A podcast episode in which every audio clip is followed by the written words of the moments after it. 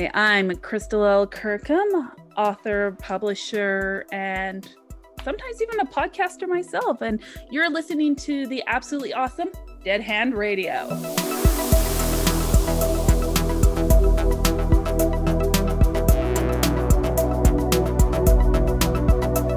Welcome to Dead Hand Radio. Thanks for joining me. Thank you. So you're in Canada. What part of Canada? I currently live in central Alberta. Is that that's like center of the country pretty much, isn't it? Uh it's uh the very it's the second province away from the ocean, so fairly western. And central also makes me fairly northern.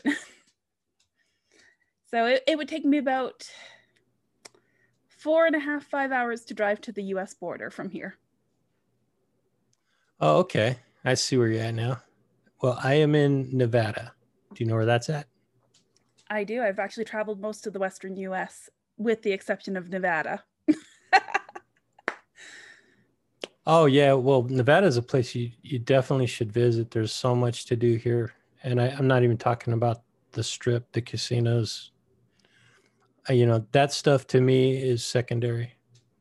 I hear there's some actual excellent hiking out there. Yeah. Do you like hiking? Um, I do. I grew up in Vancouver, so I grew up surrounded by the mountains, and I used to do a lot of backpacking.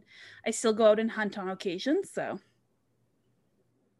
very cool. Uh, yeah, I go I go hiking all the time. My wife and I go to Mount Charleston. There's trails out at Lake Mead. Uh, there's trails out at um, Red Rock Canyon. Valley Fire. I mean, there's so many beautiful places to go hiking out here. Uh, we even take our grandson with us sometimes, but he's little, so he doesn't, he can't hike too far. He's only four years old. Yeah, that's that's more of a gentle walk in the park age. yeah, yeah, we do some of that with him. In fact, this weekend, I'm hoping to be able to take him over to the park because the the temperature here has dropped and we're getting down into where it's like the 60s 70s during the day. Oh that sounds like our summer. Ah, i figured you'd say that. Yeah i'm sure that's that's like temperate weather for you guys. For us it's comfortable weather. Yeah so I, I actually have a friend who's in las vegas and you know our our summer highs are your overnight lows Yeah, although it does get cold enough to snow here occasionally, very rarely, but 2008, I've got video. We had eight inches of snow in Las Vegas in the, in the city. So it doesn't wow. happen often, but it does happen. Wow. I only have it for yeah, eight it, months a year. So.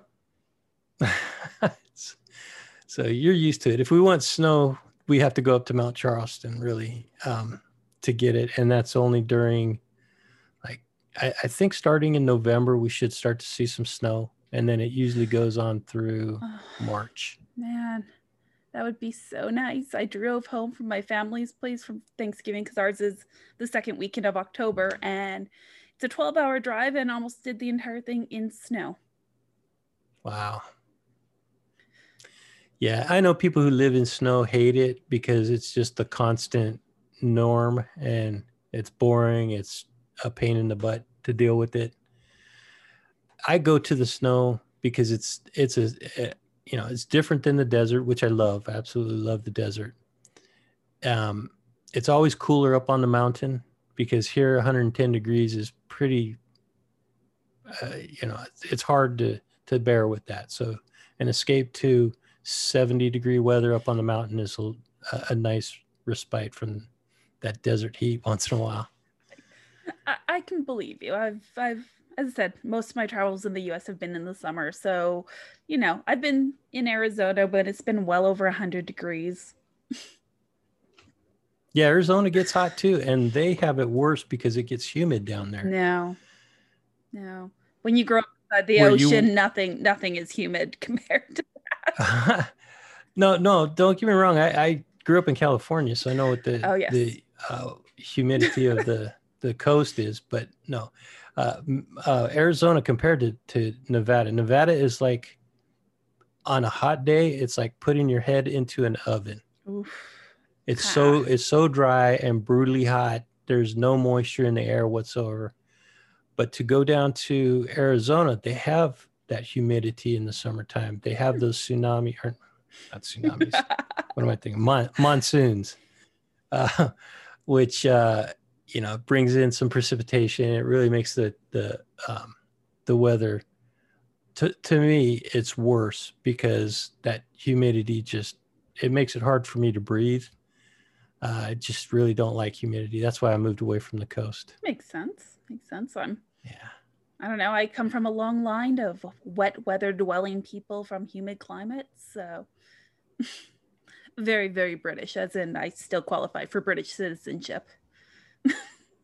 You know, yeah, I guess the Brits do. Um, but the Brits that I know, they do not really care for No. all the weather, all the wet weather that they get over there. And yet so They, many they tend to complain about it. retire to the Vancouver, Victoria area where it is very, very wet. Oh, is that right? That's funny. You know, I talked with, um, I don't know if you know who this is or not, Philip Reeve. He's the writer of the uh, the Mortal Engines Sounds The- the familiar, but I don't think young I adult post-apocalyptic novel.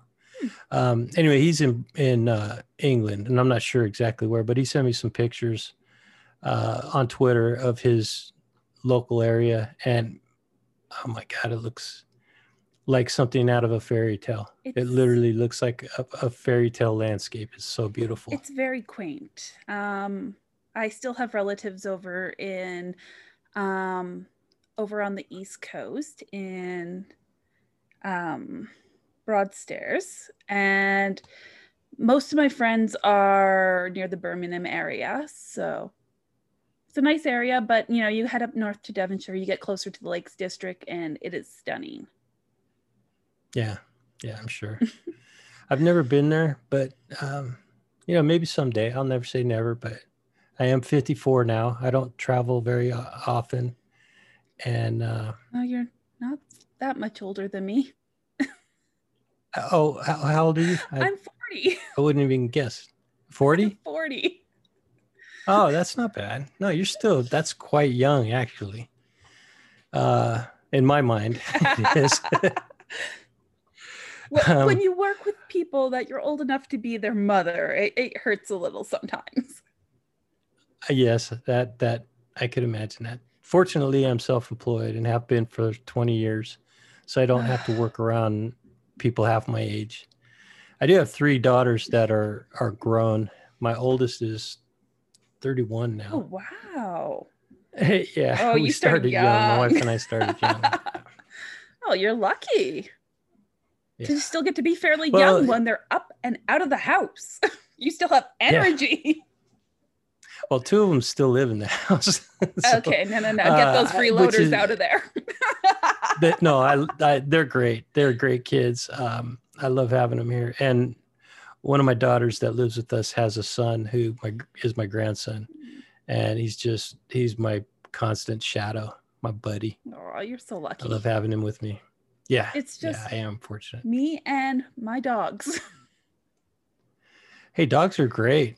I I love pets. Um, I don't have any right now, but uh, what kind of dogs do you have? Um, I have, well, that I own right now in the house are two standard poodles and an Australian Shepherd. And then I have another standard poodle here, but we'll be breeding my girl again next summer to um, a boy down south. So I'll be taking the pick boy out of that litter for showing. So I, I show and breed standard poodles. Uh, I haven't read any of your writings, but uh, BK has told me um, a little bit about what you wrote. And I, man, I've been recording like two and three interviews a day, trying to um, schedule more interviews, you know, going out. And so I just haven't had a chance to look at your bio. Um, if you don't mind, would you just give me a breakdown of, you know, um, from the creative aspect of it, where you come from, when you discovered your earliest uh, interest in storytelling, and kind of what are your inspirations and stuff like that? Um, I would say let's start with the easy question, which is my earliest inspiration is um, goes all the way back to when I was in, hmm, I think the fourth grade, and our teacher assigned a little creative writing project, and I wrote mine about a little caterpillar trying to find a home, and she loved it so much. I'm just like, I'm a really good writer. I should do this. And you know, it's been one of those on and off things over the years of the you know, stern lecture from the parents, oh, there's no money in writing, get a real job, go to school. So I studied biotechnology, I studied political science, I studied uh, web technology, so web design, graphic design, and all of that. Never really got a degree on anything at all, but I studied a lot of it. And, uh, you know, from all of that background, um, I've always loved the sciences. I've always been very heavy into the sciences. Um, and I grew up reading fantasy, science fiction, and horror, which kind of all combined to where I am now, which is I write very dark speculative fiction. So everything I write, whether it's science fiction or fantasy, tends to have that darkness that you generally find in horror pushed into it. And so if I'm not actually writing directly horror, I'm writing something that's going to have very dark themes throughout it um, you just triggered a, a, memory that I hadn't thought about forever 30 years or so. But uh, yeah, I wrote a story for a creative writing class or something that I had. And the teacher gave me high kudos for that. But that did not lead to a career in writing for me. So, what do you think? Um, you know, aside from the encouragement that the teacher gave you, what what else do you think it was that led you down the path of storytelling? I would say one of the things is I've always been a bit of a bookworm. Um, my parents used to say that the only real punishment for me was not to send me to my room, but to make me spend time with people. I, that's brutal. yeah, that's because you know I'd get home and I was well known in school. I actually never did homework. I slept through most of my classes but I'd get home and I'd pick up a fiction book and science fiction or fantasy and I would read instead of doing my homework. And I've always just, I've always been drawn to the written word. Um, when I graduated high school, I actually really wanted to go into journalism and I was dissuaded because, you know, in the 1990s, um, journalism was considered a dying art form. so um, I was told not to do that. And my next choices after that were to go into the sciences or into law. And I decided I didn't want to spend as much time as it took to get a law degree and do all of that. I realized, oh my gosh, that's going to take like six or seven years. I don't want to be in school that long. I don't want to have to work that hard. I'm just going to go and study biotechnology. Turns out I really hate lab work too. so that didn't work out so well for me. But uh, I've just I've always loved the written word, and I'm pretty sure that has something to do with it. yeah, that's I, I, hear that from a lot of writers that uh, they are they are typically very avid readers, uh, and they consume a lot of they consume a lot of books, uh, which yeah, I feel like a broken record saying this because I've said it probably 20 times over the last two weeks. Um, I'm a slow reader, notoriously slow reader. Um, I pick up a book and I might read two or three pages, and that's it because I get distracted while I'm reading. Even a good story uh, will hold my attention for a couple of pages in, but then I start thinking about something else because I just have an overactive mind. Yeah. You know, that's actually one of the reasons I really love short stories and novelettes and novellas because they're not as big of a time commitment. They I'm a really busy person. I have the full-time job. I'm um, in the middle of starting up my own publishing company. I do my own writing. I do freelance editing. Um, I have, you know, a bunch of other things going on as well and I don't always have as much time to commit to reading a full novel as I would like. So I find those novellas and novelettes and short stories are just absolutely ideal because I get a story and it doesn't take me several weeks or a month to get through it. uh, I talked to a girl today who runs a, a book review blog or book review website, and she told me that last year alone she read over 375 books in a year. I said, "Whoa, that's like a superpower, man." Oh. And she she just reads nonstop. Now she doesn't write except for re- the reviews that she posts on her blog, but uh, that's an incredible amount of reading. I just couldn't even imagine trying to read that much. A book a day, you know, or more than a book a day. that blows my mind. Um, wow. I, I couldn't even do that if it, I didn't work a day. Even if I didn't work a day job, I could not get through a book a day. Yeah, and she does have a full time job. She does have a full time job. The book review uh, website is a side thing, a passion project for her, and she just has uh, an intense passion to consume books. And sh- the majority of the books that she reads are independent authors. You know, um, so let's talk a little bit about your writing first, and then we'll talk about the um, the new venture that you're embarking on shortly. Because uh, I I would like to hear about that. I know. Are, did you publish through Kyanite as well? I did publish through Kyanite, and um, for a while there, I was actually working um, with them in the background with editing, cover design, and just uh, basic time management stuff. So. Mm-hmm. Yeah. So I'm sure some of that um, that work that you did with them is going to translate to you being successful at your launching your venture, which is awesome. Um, it's also great because I'm sure it's going to be a home for hopefully several of those authors that were publishing through them who no longer have a, a publishing home. There are, uh, do you, yes. Oh, you know what? We got, I got ahead of myself. I wanted to talk about, I wanted to talk about your writing career first. Uh, so let's talk about that. How long have you been actually writing um, for publication?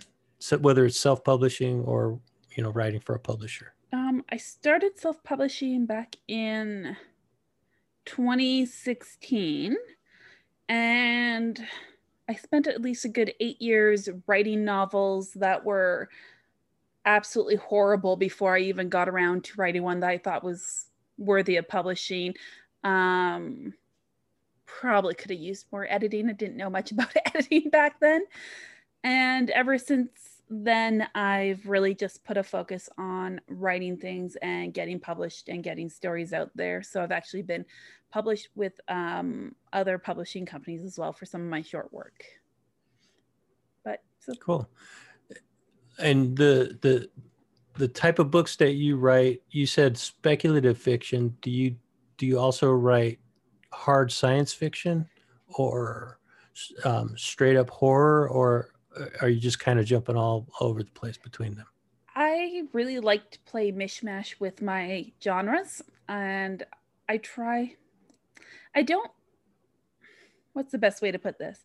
I don't think about a genre when I'm writing the book. I figure out what it is when I'm done. And generally, it ends up being a bit of a mishmash. Um, I do write some straight up horror.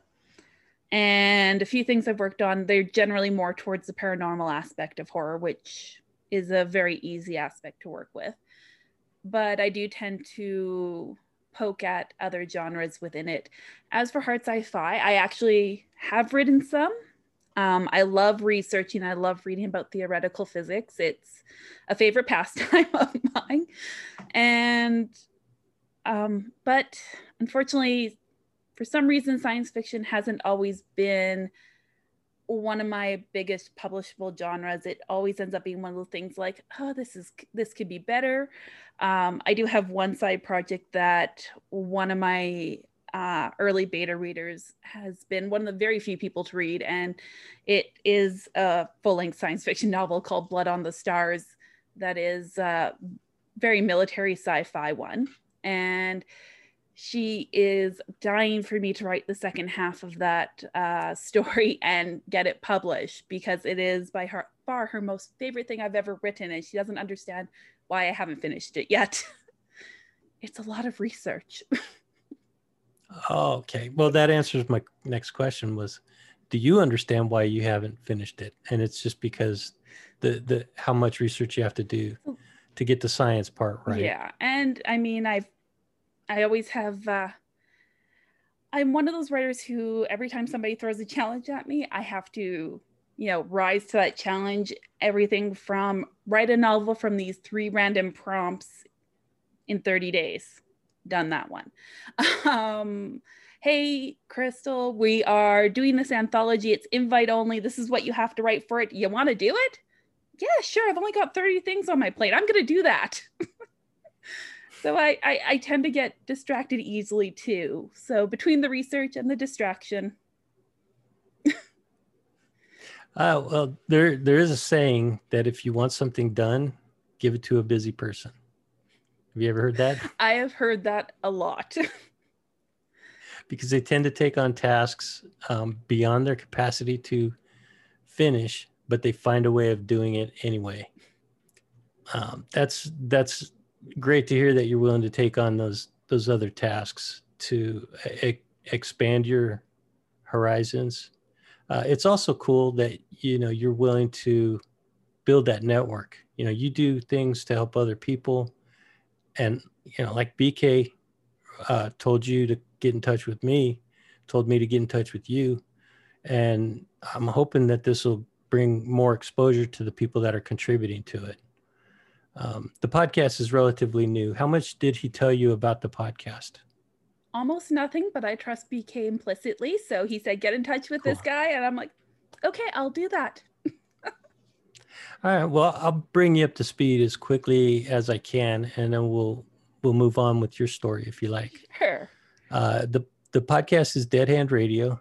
It's about the Cold War. Well, it's centered on the Cold War. I'll say that much but I cover everything from movies, books, you know, anything to do with entertainment, culture, art, um, as long as it can be tied back in some way to the Cold War, which is not really hard to do. In my mind, it's not hard to do because the Cold War has had such an impact on so many generations. It's still impacting us to this day. And um, so the the Cold War was the the groundwork for me to start from. It was the the way for me to build a platform that I can start reaching out and talking to people and have a little bit of confidence in approaching people. And what I really wanted to do was start to talk with people from different walks of life, from different interests, areas of interest, but also people who shared similar interests that I do, which is not hard again because I have so many interests. When you said paranormal, I just did a 12 episode series on ghost stories, haunted buildings, cursed lands. I talked with people. Yeah, I talked with people in the paranormal uh, field for two weeks.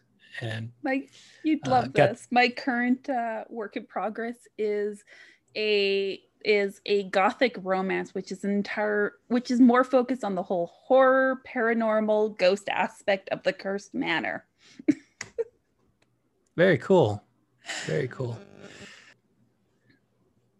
Uh okay so uh talk about your your career uh, your writing career once you started getting published how did it evolve um, well, I started off not knowing anything and self publishing with no clue about what I was doing. Um, that was my first novel. My second novel, I self published as well. Took a lot more time and care. I'd spent the two years in between those novels learning a lot about um, publishing and self publishing and things to do and things not to do. So I did a bit of a better job on getting that one done. It's far better edited. And by that time, I, I wanted to do more. I'd always wanted to be traditionally published, um, which is when I got my chance with Kyanite, uh, with my next novel, which was a fa- adventure fantasy called Feathers and Fae. And then I started trying to write short short stories again and we're not even going to count how many other things I've published since that Feathers and Fae was 2019, 2018, 2019. And yeah, and in that time, I published probably in about 15 different things in that very, very short time frame. That's a lot. That does sound like quite a bit. Yeah. Um, how important do you think it is as an independent writer to submit um, stories to smaller magazines? Um, and now I guess they call them zines, online zines. Is that right? Is that the right term for it? Um, yeah, I guess it is. I see e-zines a lot, but that's kind of a slightly oh, older, le- yeah. slightly older lexicon, so it's kind of variable. Um, it really depends on what kind of exposure you're looking for. Um, whether or not it pays is sometimes an iffy thing. I know a lot of people are like, "Oh, don't give your artwork away for free. Don't give it away." But it sometimes it's really good to help support those smaller ones, especially when they have bigger aspirations, because they're gonna go somewhere and you're gonna be a part of that journey. Um, at the same time, it's really nice to get paid, so it's a balancing act. Um, there's a bunch of books that I've done that I haven't gotten paid for, that I've done quite a few um, submissions into, and ones where I have gotten paid. And the thing is, every time you write something, every time you query, every time you submit, it's a learning experience as well. So it's, I would say it is actually fairly important to just really get out there and keep trying and get feedback where you can as well, especially if they're the type of place that gives you personalized feedback, then it helps you grow as a writer as well. Good point. Um, I was thinking more uh, from the perspective of expanding your audience by uh, increasing your exposure through publishing through the smaller zines, um, because they are more uh, oh, they're more approachable. Um, sometimes they're a little more forgiving. They'll they'll accept stuff that's a, a little less um i don't know what the word is. Polished? Not huh? A little less polished? Yes that's the exact word i was looking for polished. Um because uh, you know a lot of them are startups and and a lot of them do it they don't make any money on doing it and they're just trying to build an audience themselves so they bring in writers who are up and coming, and um, you know they're they're a lot more forgiving. It seems like so. Uh, yeah, uh, I kind of lost my train of thought right there, but it it does seem like it's important to me. I'm not a writer, so I don't really know, but it does seem like it would be an important step or important pro- part of the process to submit to smaller zines. It definitely is. I mean, the biggest thing is just confirming you know intellectual property rights when it comes to the smaller ones some of them don't always have contracts so as a writer knowing what your rights are with your work is very very important um, i even worked on doing putting together a very free anthology and even though we weren't charging for the book we weren't all the authors were donating time editors were donated cover design everything was a donated effort nobody made a penny off of it and uh, we still actually sent out contracts to the authors just so that they clearly were aware that they still retained all rights to their works. We were holding no rights to it. They could submit it anywhere else that they wanted, um, just so that everybody was on the same board. And I do know a lot of smaller places don't always do that. So, you know, for those going that way, definitely make sure you know where your rights are standing with your work that's important. That's a that's a good point to um, to make, especially for for writers that are just starting out, because they're really not thinking a lot about the long term uh, potential consequences to not protecting their intellectual property rights. Um, because they're just so excited about writing, and you know, if they get published, even if they don't get paid, they're they're happy about that. So they're willing to forego that that formal process of writing or signing a contract to protect themselves. Well, that could be detrimental in in the long term. Um, so yeah, it's you know your your career went from writing and self-publishing to working with a publisher, and I'm sure that gave you all the chops you need to have to branch out eventually and start your own. Is that kind of how the process worked? It, it kind of did. I actually, um, over the years, it's always been a thing. I love learning new stuff, and I've always been trying to expand my knowledge base as much as possible. And working with BK and Sam with Kyanite, learning a lot more of the background stuff was really, really quite eye opening for me. And it gave me a really good basis to move forward um, with independently with my own little company. That's that's uh, interesting, and it's also well, congrats um, for taking that step because it's a huge step to start your own business. Um, is it something that you are planning on eventually doing full time, or is this a a way for you to continue to get your work, uh, keep your work under a publishing company, but you're just doing it on the side? Um, I don't know if you can hear her. Oh, he, he can make noise. That, oh, her, she can make noise. Yeah. yeah, make all the noise she wants to. That's not going to bother anybody. Uh, she'll do this for hours. She thinks it's dinner time, which actually it probably is for her. but um, Sorry, I was going to say. Shush, Fred, come on now. Yes, that is a girl. Fred is a girl. I'm trying to guess what her name, her full name is. Is it? Is it like Frederica? No, it's just Freddie. Oh my well, that's a that's a great name. I mean, the the the one Freddie that comes to my mind is Freddie Mercury, and that's who she's named that's after. A, oh, awesome!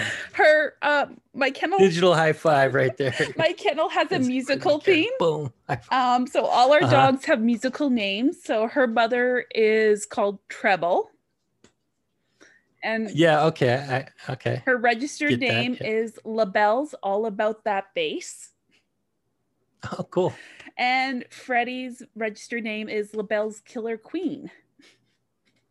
Awesome. So so is uh it was that were you gonna say something else uh yeah i was not going to talk about my dogs but she was very intently staring and whining and i couldn't um because oh, you did so, ask me a so question awesome. about whether or not i was doing the published company for me as a way to do that So what I was actually going to say was um, the idea originally started as a way to keep my books under my under a label and to continue with that. And then I had um, a few authors approach me and go, "We heard you were starting your own publishing company.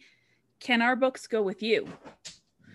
And I have a really hard time saying no one of my friends joked that for Christmas they're getting me a dictionary. It's going to contain one word, and the word will be no.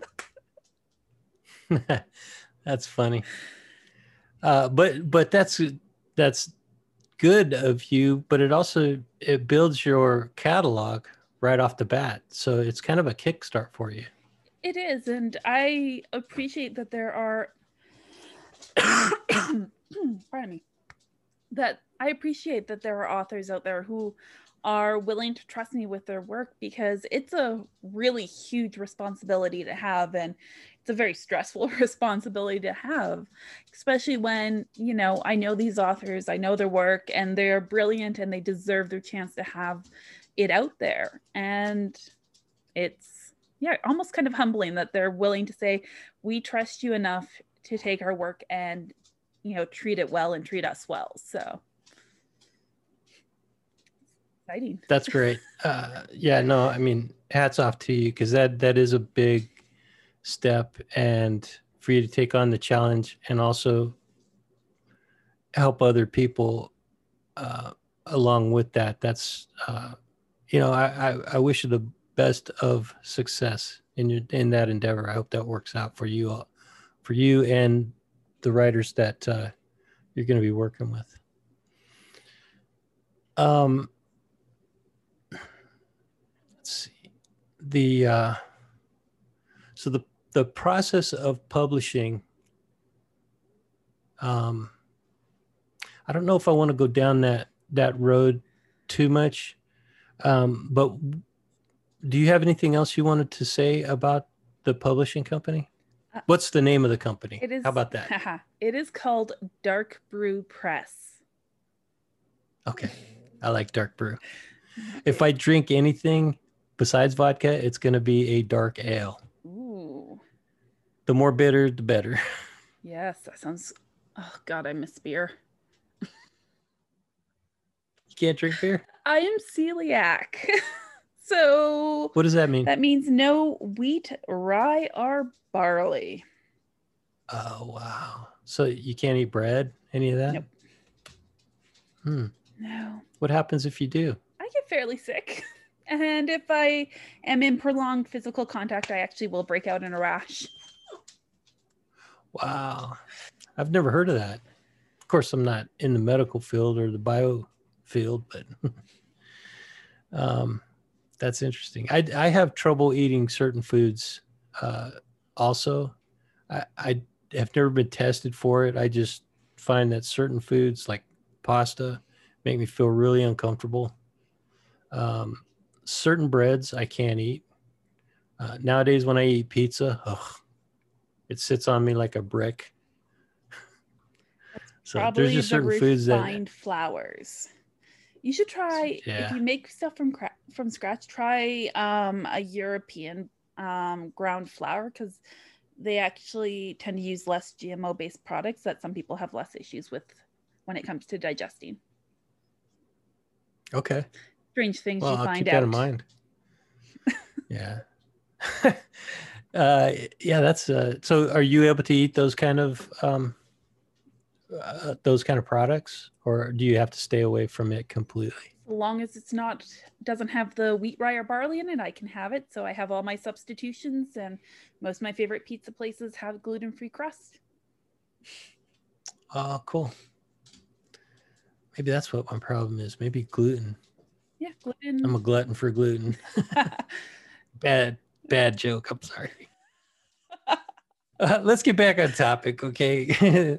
um, so let's see. Okay, let me let me look at my list of questions because I do have a, a few questions I wanted to dig into. Like I said, I, I have to find a way to weave it back into the Cold Mm. War. Well, I've Um, also because that's what military science fiction too. So Oh, awesome.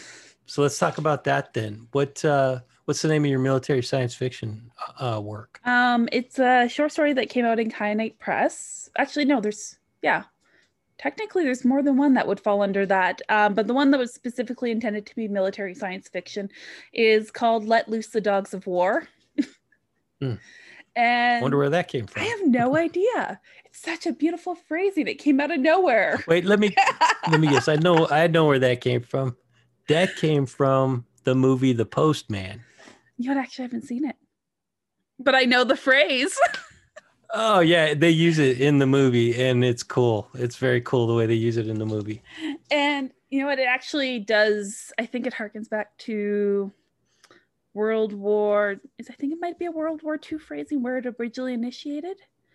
If I remember correctly from, I love etymology, and sometimes I forget a bit of it. Um, but or it's let slip the dogs of war in that. But I wanted, I actually for the military sci-fi one, it is actually a cybernetic canine unit because Oh, okay, cool. you know, dogs are a huge part of my life and I had to have fun with it. And being that I love to make things extra dark and dreary, I decided to make it a wonderfully post apocalyptic world ravaged by, oh, I don't know, a horrible virus. Go figure where that idea came from. And uh, with a very Wait, was this a recent? Was this a recent story?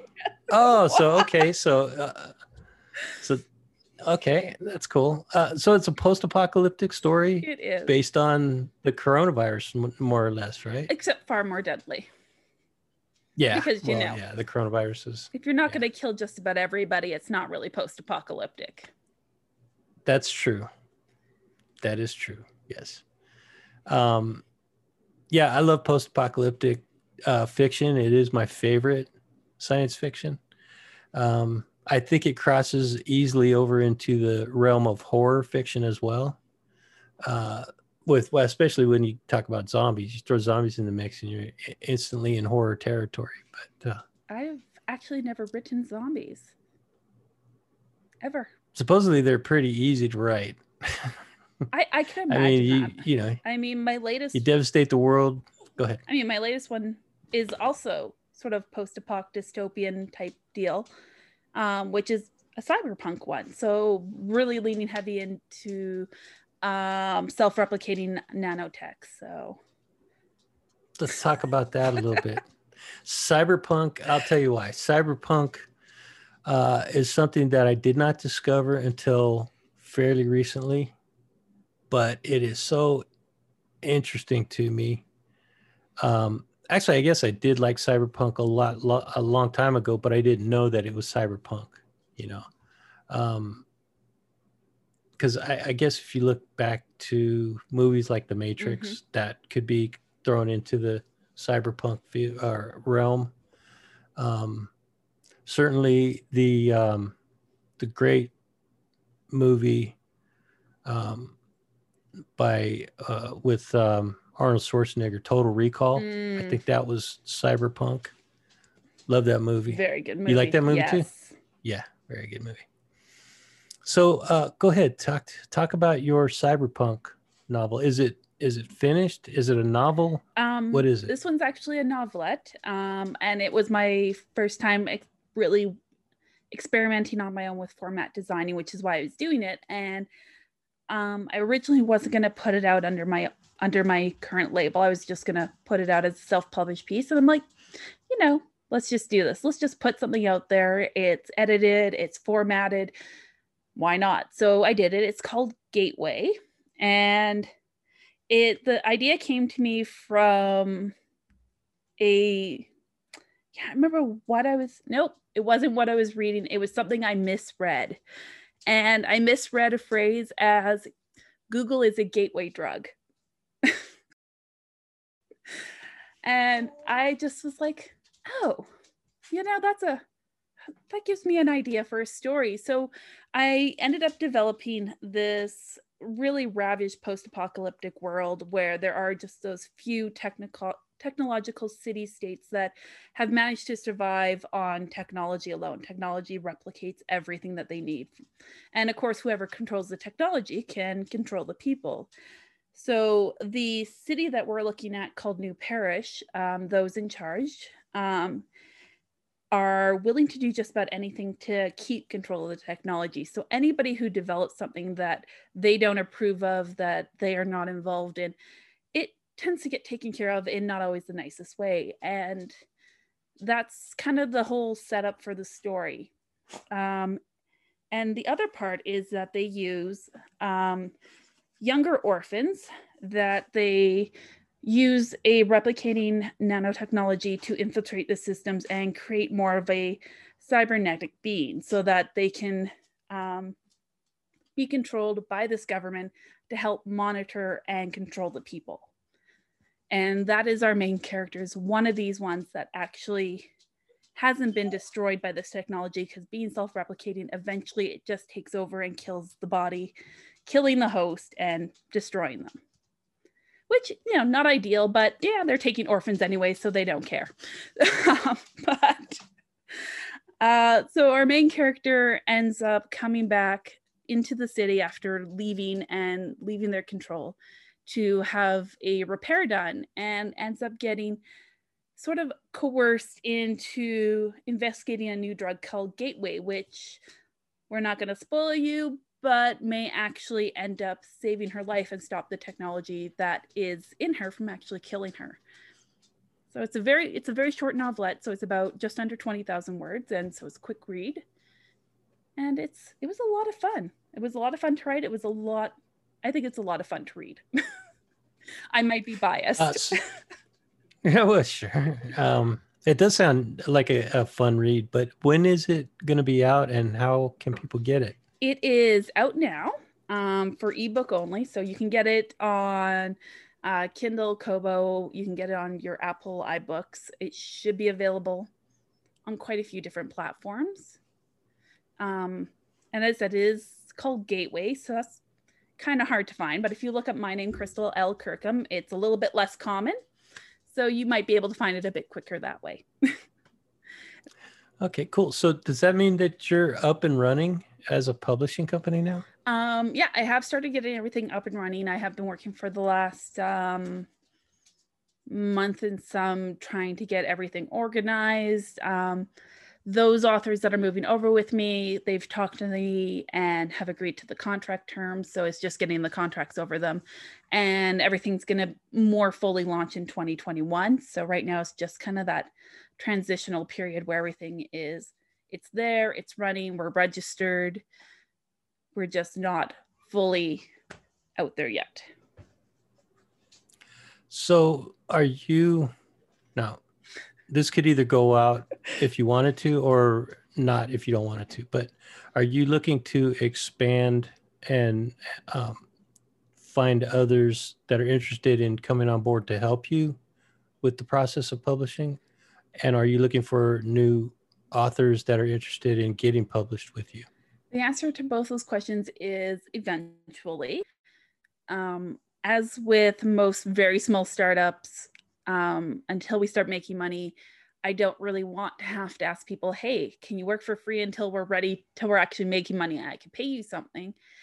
Um, I'm fairly lucky in that I have the background in graphic design, so I can do the cover design, I can do the formatting. Um, I've done plenty of work in editing. I do freelance editing as well, so I have that. Um, so unlike a lot of people going into this, I've actually got most of the skills already to be able to fully run the back end. Um, eventually, I would love to have people to help. I do actually have a proofer who is willing to work for books, which was wonderful when she offered. She's like, I know you're starting out. She's like, but if you need a proofer, I'm here. I'll just just pay me in books. and I'm like, well, that's a deal I might be able to get behind. Yeah, because they're not technically working for free. Uh, you froze up there for a minute. So did was... you. I'm pretty sure that's probably the storm rolling. it's oh, shaped. Okay. It, my fiber optics is overhead, so if it gets a good shake, we're gonna freeze a little. Okay, uh, I, I will ignore it and press on. Uh, is there is there anything you would like to say about the publishing company and um, the direction you're going? Like, okay, so for example, um, the of the catalog that you're developing. And oh i'm sure you've probably already got some fully some fully already completed works that you're going to put into the catalog right away. What uh what's the the uh the flavor or the um i guess what genres are you are you going to focus on? Um we're going to focus on exactly where i feel at home which is darker fiction um, the exact genre isn't going to be as big of an issue as making sure that it carries through those darker themes that I like to see. Um, because it's more comfortable for me, I'd love my focus to be on fantasy and science fiction. Um, but once again, as long as those dark themes are there, as long as it's something that I really believe in um, myself, it's something that, then it's going to be something I will put on the table as an investment for the company. But definitely want to look for the darker works. And I really want to start promoting darker works in other genres other than horror. I like cyberpunk, uh, but I said again, I, it's something that I'm relatively new to. I did some research on the the history of it. I do know that the game Cyberpunk 2077 is coming out soon. Uh, that game just looks amazing. Do you do you game at all? Are you a gamer? Um, yes and no. I used to do a lot of tabletop gaming with um, a gaming group, but as most good groups do, we kind of grew apart. People had kids, people moved. And so, unfortunately, I don't really get a chance to do anything like that anymore.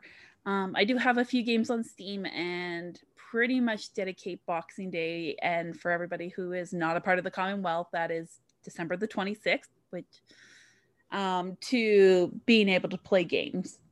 So I have that one day a year where I don't do writing, I don't watch TV, I don't I don't do anything but play games for a couple of hours on it. That's cool.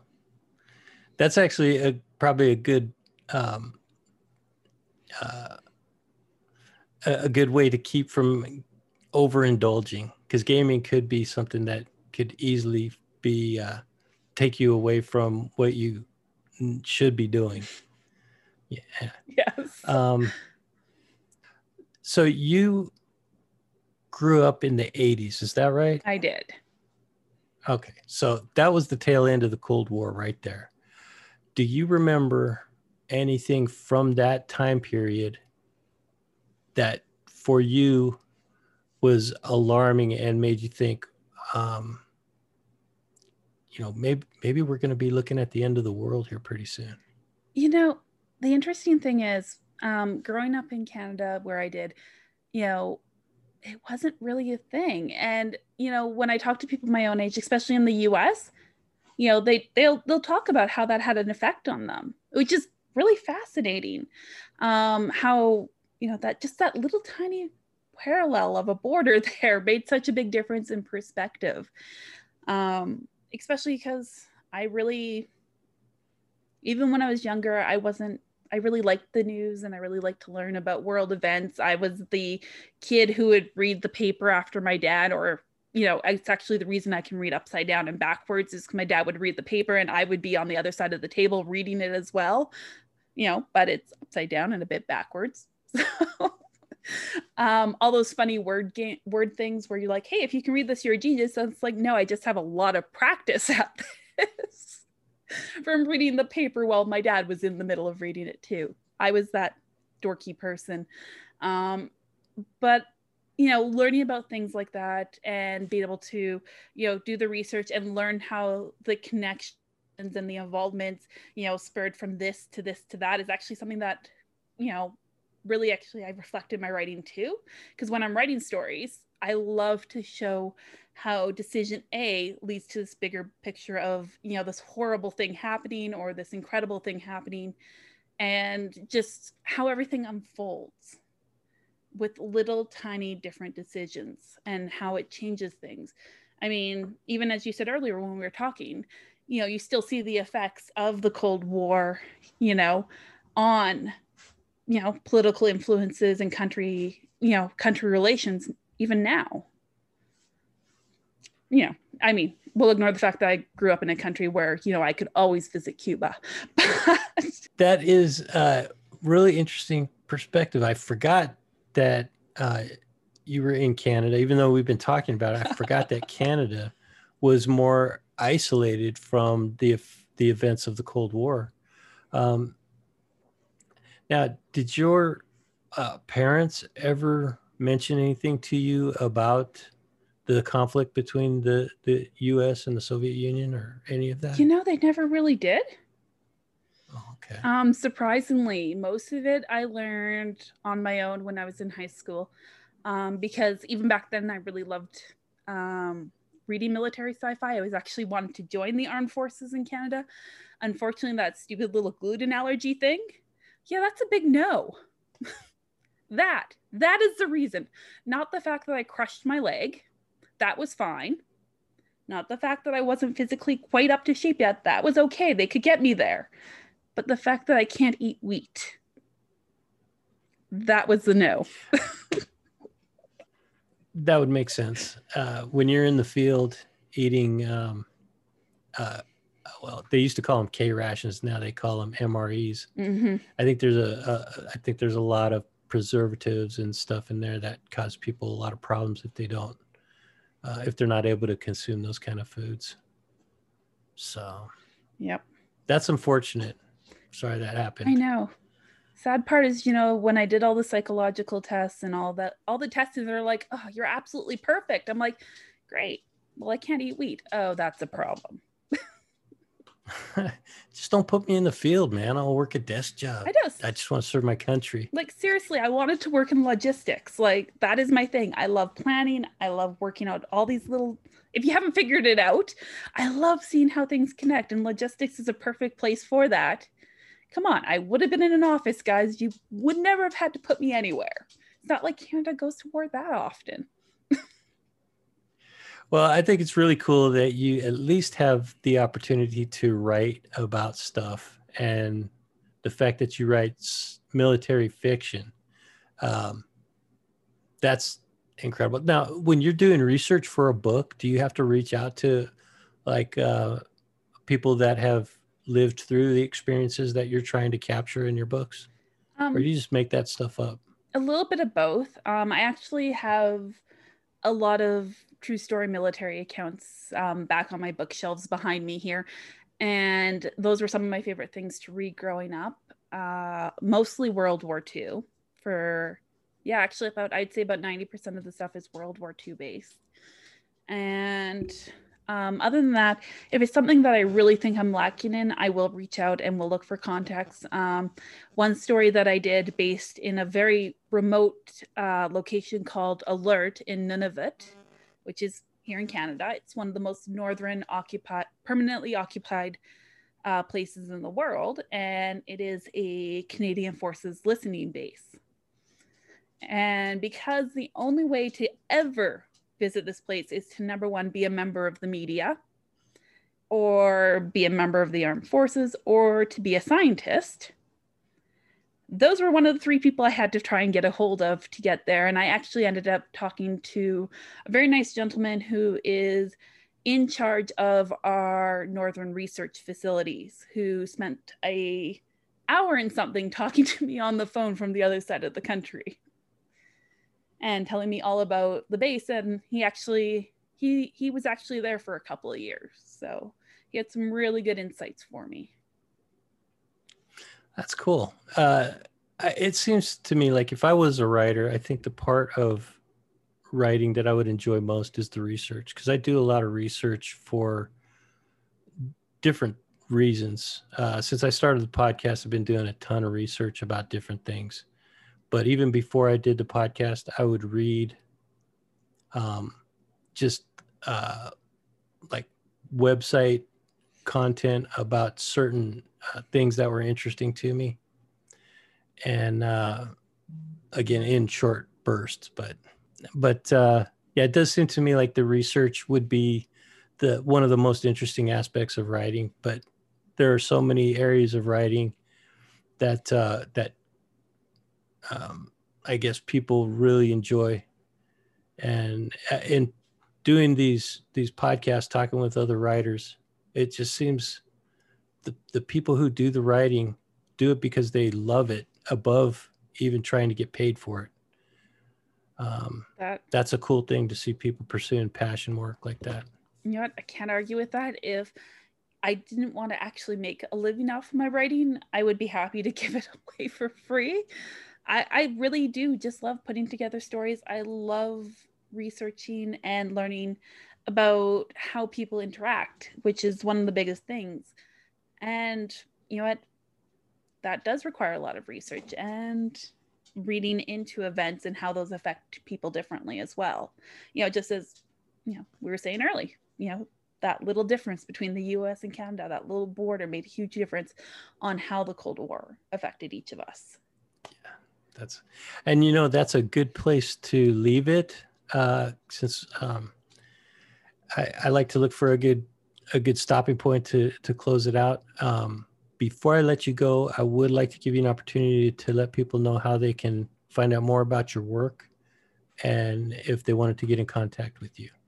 All right. Well, the best place to find out more about all my work is on my website, which my personal website, which is crystalkirkham.com.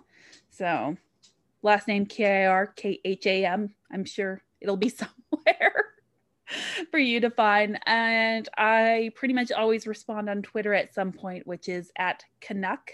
You know, that beautiful slang name that us Canadians are known by. Canuck Click. and yes. Okay, so pretty much the website and uh, Twitter? Best way. No, no Facebook. I have Instagram, anything like I that. I actually have all of those. I don't always check them as frequently as I should. I am pretty much constantly on Twitter, constantly, and I will check my website for stuff. And that's a great place to find out what's going on. Um, and the only other place you can always get a hold of me is on Discord. oh yeah, that's that's something that's come up and coming. A lot of people are starting to use that. They are. I think uh, we can call it a night. And alrighty. Um, that's about it. I can feed these mutts. Oh yeah. Thanks, Andrew. Thank you, Crystal. Have a good night.